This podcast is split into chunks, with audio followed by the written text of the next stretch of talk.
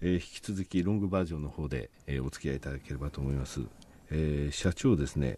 えラジオっ子だったと、い。うことなんです、社長45歳です、ね、そうですね。けどもっと若く見えるんですが、はい、私50歳で私たちの世代っていうのは、本当にあのラジオを、はい、えーまあ、中学、高校、はい、もうまさにそうですね。そうだったんですが、はい、社長の世代もそうなんです、ね、は、もしかしたら自分の世代がみんなそうではないかもしれませんけど、少なくとも自分はなぜかですね、あの、一つ上の世代の人たちと同様に、もうラジオで育った、あの、青春時代というか、ね、自分の部屋に行ったらもうラジオしかなかったですよね。ないですよね。勉強するときもラジオをつけながら。はい、もう一日中、あのご飯食べるとき以外は、もっと言えばご飯食べるときも聞いて親に怒られてたぐらいですから、あの本当一日中聞いてました、うちはあの台所で母親がラジオつけてましたんで、はい、テレビ以外の時間全部ラジオですね、はい、私もね。あのナイター聞きながら勉強して、はい、いい詩になるとテレビ見て、はい、まあそんなことばっかりやってましたね。で寝ながら聞くんで結局切れないんで一日中ついてるんですよね。朝起きるとまだついてるついてる、はい、もうそんな感じでしたなるほどね。その思いがやっぱりその今回そのライフズえー、ライフズレディオっていうのは、えー、ある意味思いが結実したと言いますか、まあ、あのそういう意味ではデータベースを表現する手段の一つではあるんですけど、はい、そういう意味ではあの全てあのライフズでっていうわけではないんですけどやはりあの長年温めてきた企画ですしやはりあの、まあ、本当にラジオってすごい空想力が広がったりとか、ね、こうやはり目に見えないものをこう何か想像する力っていうのはやっぱりすごく、かき立てられるいいメディアサービスだと思っていて、ね、なのに今ラジオっていうのはすごくこうある意味極端な話衰退してってんじゃないかぐらいなことを言われているところにすごく違和感があって、はい、自分はすごくラジオから恩恵を受けてあの出会いとか気づきとかすごくこう人生にとって重要なあの役割を果たしてくれたにもかかわらずそのながらでいろんなことが気づけるっていう素晴らしいサービスがですねあの今そのような形になっているっていうのはすごくこう疑問があってでそこに何かできることがないかっていうのはすごく思ってたことですね。ですね。ラジオとテレビの違いって何かっていうと先ほど言われたその想像力だと思うんですね、はい、ラジオって考えさせられるんですよね、はい、でテレビって画画像っていうものは圧倒的ですので、はい、そこで考えることはできないんですけども、ラジオでその対談を聞いていてもそうだし、音楽もそうですけども、そこから自分で絵を描けるんですよね、あのすみません、私の話になって恐縮ですけど、松任谷、はい、松任谷由実さんって、はい、歌がそんなめちゃくちゃうまいわけじゃないんですけれども、はい、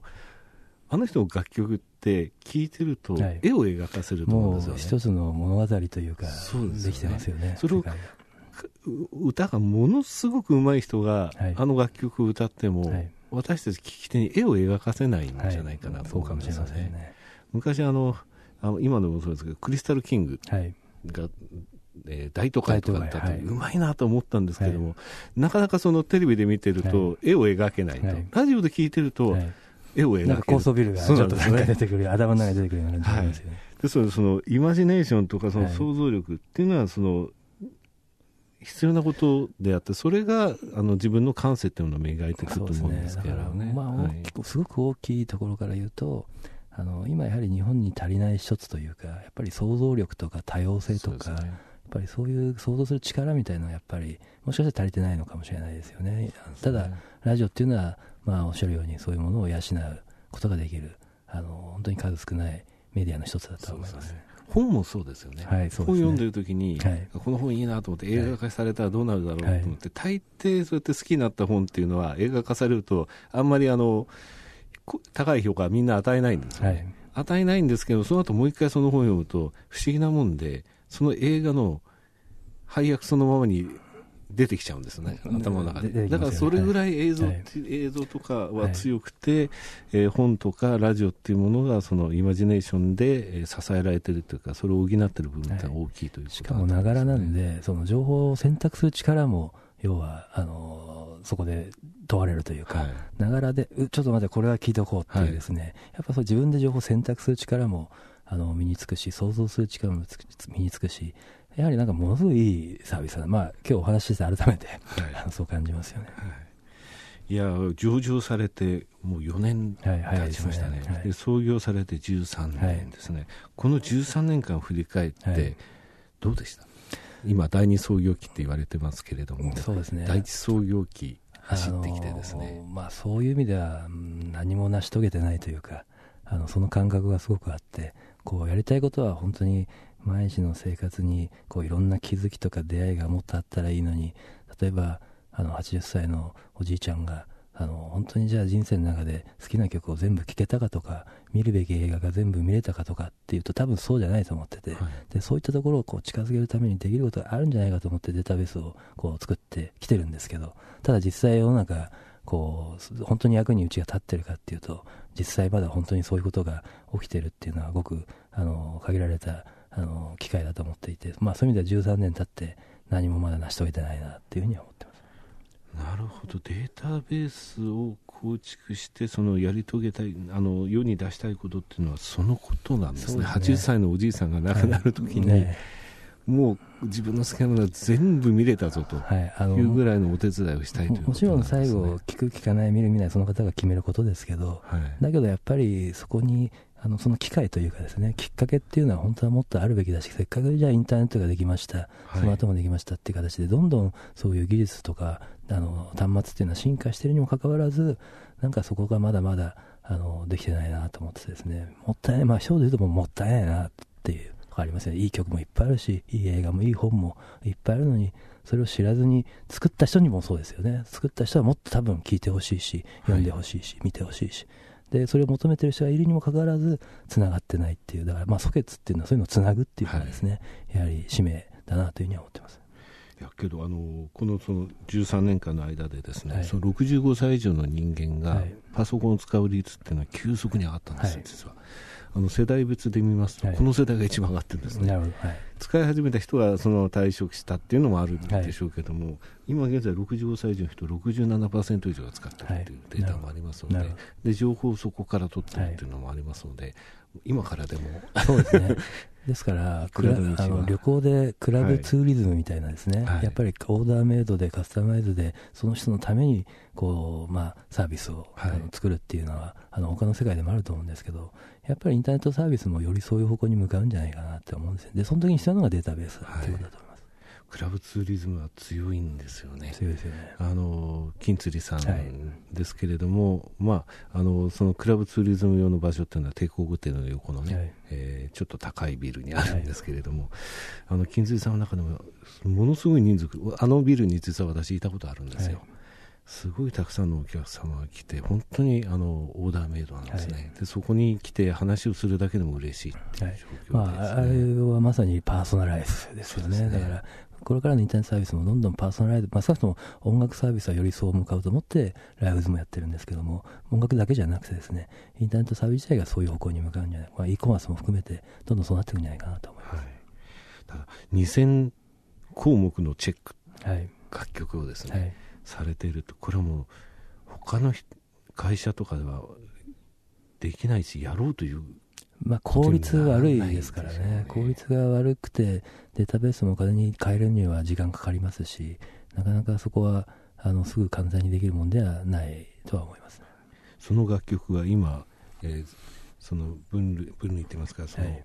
えー、チェックした分類、曲が50、50万曲。ぐらいありますね、はい。まあ、それも日々増えてます毎日毎日増えてます。はい、すごい財産ですよね。そうですね。はい、あのみんな本当にこだわって頑張ってますね。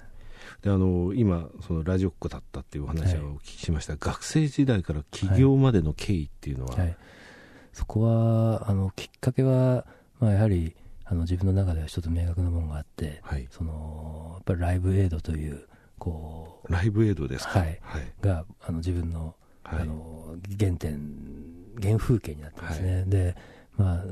それこそ高校生の時に朝起きてこう夏休みだったんですけどテレビつけたらそのまあ、夢のようなことが起こってるわけですよ。はい、あのいろんなトップ当時のあの U2 だの、ね、U2 だとか、そのクイーンだとか、まあ、クラフトンだとか、ゼッペリンが再結成したりとか、もう本当夢のようで、最初はなんでこんなことが起きてるんだろうと思ったんですけど、その BBC のニュースが途中で挿入されて、要は腹ペコのアフリカの子供たちをあの救うんだ、そのためにミュージシャンが立ち上がったんだっていうのを見て、あ、そういうのがあるんだってあのウッドストックみたいな話は聞いてましたけど、はい、そこに憧れをずっと持ってたっていうのがあるんですけど、それがまさにあの自分があの原原体験というか、はい、実際に体験してるっていう、まあ、そこでまずすごくあのすごいなと思ったんですけど、ただ、そこよりもですね、あのアーティストもかっこいいんですけどそこに集まってる人の波っていうんですかね、はい、なんか何十万人あのウェンブリーロンドンとフィラデルフィアに集まっててでその何十万人が旗を振ってでフィフィードダワラ要はあの食料を、はい、あのみんなに言って、まあ、そんなことをこうなんか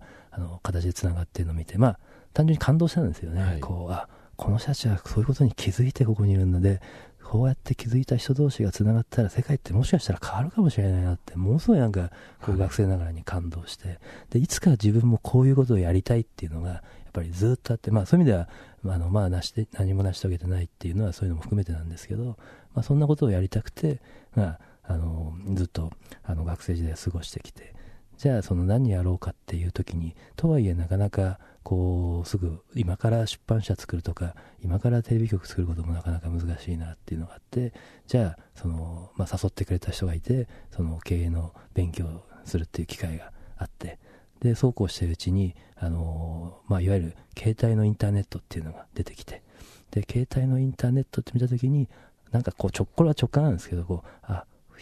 毎日の生活にインターネットっていうのが常につながった状態で入ってくるんだなと思ったんですよね。で、その時に、その学生時代の原体験が、こうまた戻ってきて、あ、こういう、こういう新しいメディアをもしかしたら作れるかもしれない。新しい世界をこういった、これからの、こう、黎明期だったら、もしかしたら、ああいう感覚って、要はつながるって、人と人がつながって何かが変わるっていう、そうまあ、大きく言うとそういう、あのことだったしそこの電流に音楽があるっていう、はい、あのことでもあったんですけども、まあ、そんなことができんじゃないかなっていうですね、はい、あのこれはあの自分のあの、まあ、直感であったんですけどあのそのありましたね。なのでちょうど駒沢通りをですね車で走ってる時に、はい、13年創業前ですね直前にあの駒沢通り車で走ってる時に脇をですねあのランドセルしょった女の子が、はい、さーって取りスケボー乗って取り付いたんですよ、はい、で危ないなと思ったんですけどその時にその小学生ランドセルって小学生がスケボー乗って車の間を通り抜ける時にあの携帯でメール打ちなんかヘッドホンしてたんですよね。でなんかそれを見てねあれなんですよ。あもう終わった。見た。みたいなところであ絶対こうなると。なのでそんなのと、まあ、自分がもともと持ってた思いとあの、まあ、今後こうなんだなっていうのとまあ、それこそ創業時の今と同じようなですねいわゆる衝動というか、まあ、やるしかなしできるんじゃないかっていうのがあの当時ありましたね。へえ面白いですね。いやでで社長はあの社会人として初めどちらはあの日本合同ファイナンスっていうですね今でいうジャフコですね、ジャフコですね。そこであの、まあ、これは本当にいい先輩に巡り会えて、はい、あの引っ張ってもらって入ってでまあ本当いろいろな社長さんたちにあの会わせてもらって非常にいい勉強させてもらったあの会社でしたね。ジャフコ出身ですか。なるほど。じゃあもうその時からその、えー、企業に向けた、はい、そのまあ筋って言いますかその周りのところでもですね実際その仕事でお付き合いするところもそのやっぱり企業これから起業されるところであったり、はい、えー、そういう会社が多かったわけです、ね、そうですね。あの本当ジャフコっていい会社で入った時から自分はあのいずれ辞めますっていうのを宣言したんですけどそれでも先輩たちはすごくいろいろ教えてくれたりとか鍛えてくれたりとかあのもちろん経営者の方々もすごくいろいろ鍛えてくれましたけど非常にいい環境でしたね。はい。なるほどね。えー、ここまで振り返って何もできてないと言われましたけれどもあの立派にですね、えー、一つ一つの目的人と人がつながって何かが変わる音楽とともにでそういう、はい、えー、方向にきちんと向かっているというふうに思いますので非常に楽しみですねこれからの、はい、えー、新規事業のところにつきましてはですね、はい、あの来期以降のところ、えーどこかでですね大きなカタリストがあるような気がいたします、はい、えー、またあのこちらからもですね、はい、あの出てくださいというふうにお願いすることがあると思いますけれども、はい、えー、また面白いお話を聞かせていただければと思います、はい、非常に夢のあるお話でしてまた、えー、懐かしくもあり、えー、そしてあの感性とか、えー、あとどういうふうに生きていったらいいのかを自分をとかそういうなことまでちょっと考えさせられるような今日はインタビューでした、はい、えー、社長どうもありがとうございました。